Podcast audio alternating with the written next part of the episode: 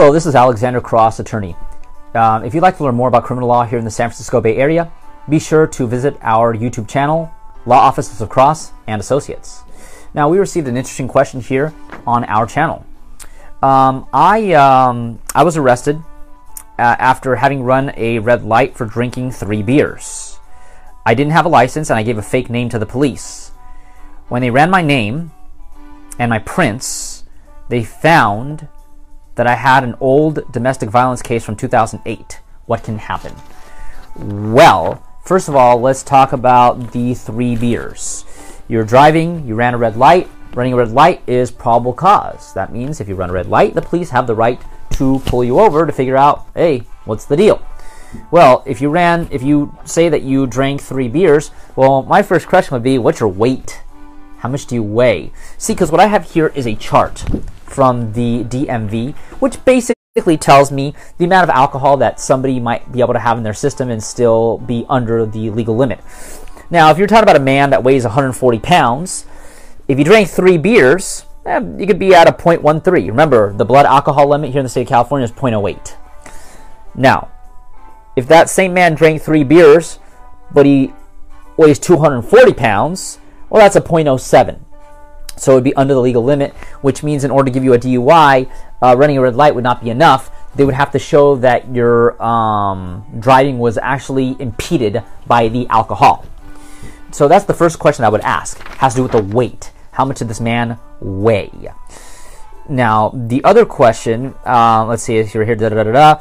Okay, so, and he gave a fake name to the police. Um, um, generally speaking, they're not going to charge anything there. Although, if you give a fake ID to the police, they could uh, charge you with a violation of uh, Penal Code Section 148.9, which is a misdemeanor that carries up to six months in the county jail. Um, you don't want to be giving fake IDs to the police, um, or fake names for that matter, but definitely no fake IDs. Um, and then when they ran his prints, um, they found a domestic violence case from 2008. So the first question I would have regarding that domestic violence case from 2008 is the following question Did you already resolve that case? Did that case already get taken care of? Or did you have a warrant? 12 year old warrant, but still a warrant nevertheless, because warrants can be renewed once every 10 years. But, but that's another uh, detail that's not necessary to go into. But if you've already resolved that case, let's say you resolved that case back in 2008 and we're in 2020, it shouldn't affect you. Generally speaking, uh, cases are only priable for 10 years unless they're strikes. Obviously, if it's a strike offense, it's essentially priable for life. But when a case is under 10 years old, it's not priable. Um, they're not. It's not going to be used against you. However, if you had a warrant for that case, that's a problem.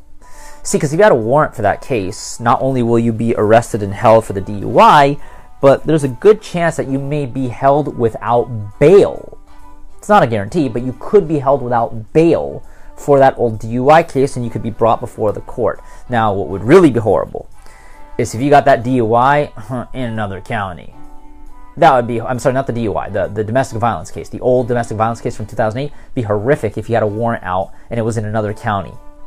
See, because if you get stopped in County A and you have that warrant out of County B, they'll basically hold you until the other county comes to pick you up.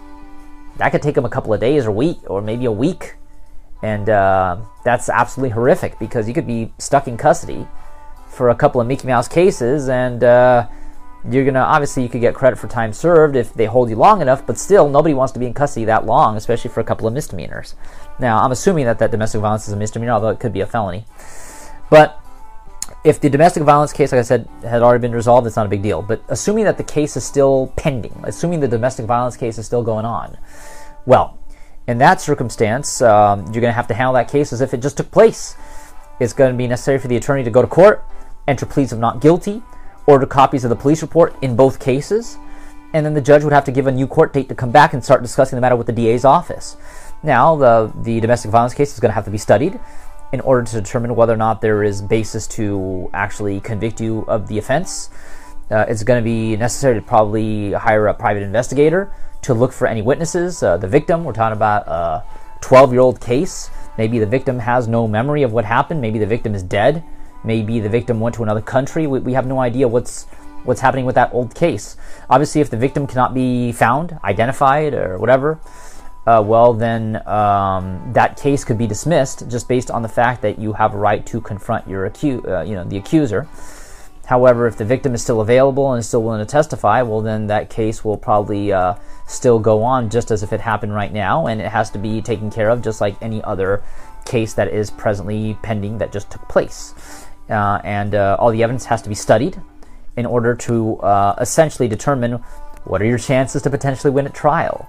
If it looks like, no, this is a crummy case, it looks like the DA is not going to be able to convince a jury that you actually committed the crime, well, then, okay, well, try to see if the DA would be willing to dismiss or lower the charges. And if not, well, then let's take this thing to trial, where they'll bring in 12 people from the community and they can decide whether or not you're innocent or guilty. They find you innocent, well, then that's when they can dismiss the charges. Regardless, if you'd like to learn more about criminal law here in the San Francisco Bay Area, be sure to subscribe to our YouTube channel, Law Offices of Cross and Associates. But if you've been accused of having committed a crime, be sure to give us a call at 1 800 862 7677. Once again, 1 800 862 7677. This is Alexander Cross, attorney, criminal law, San Francisco Bay Area.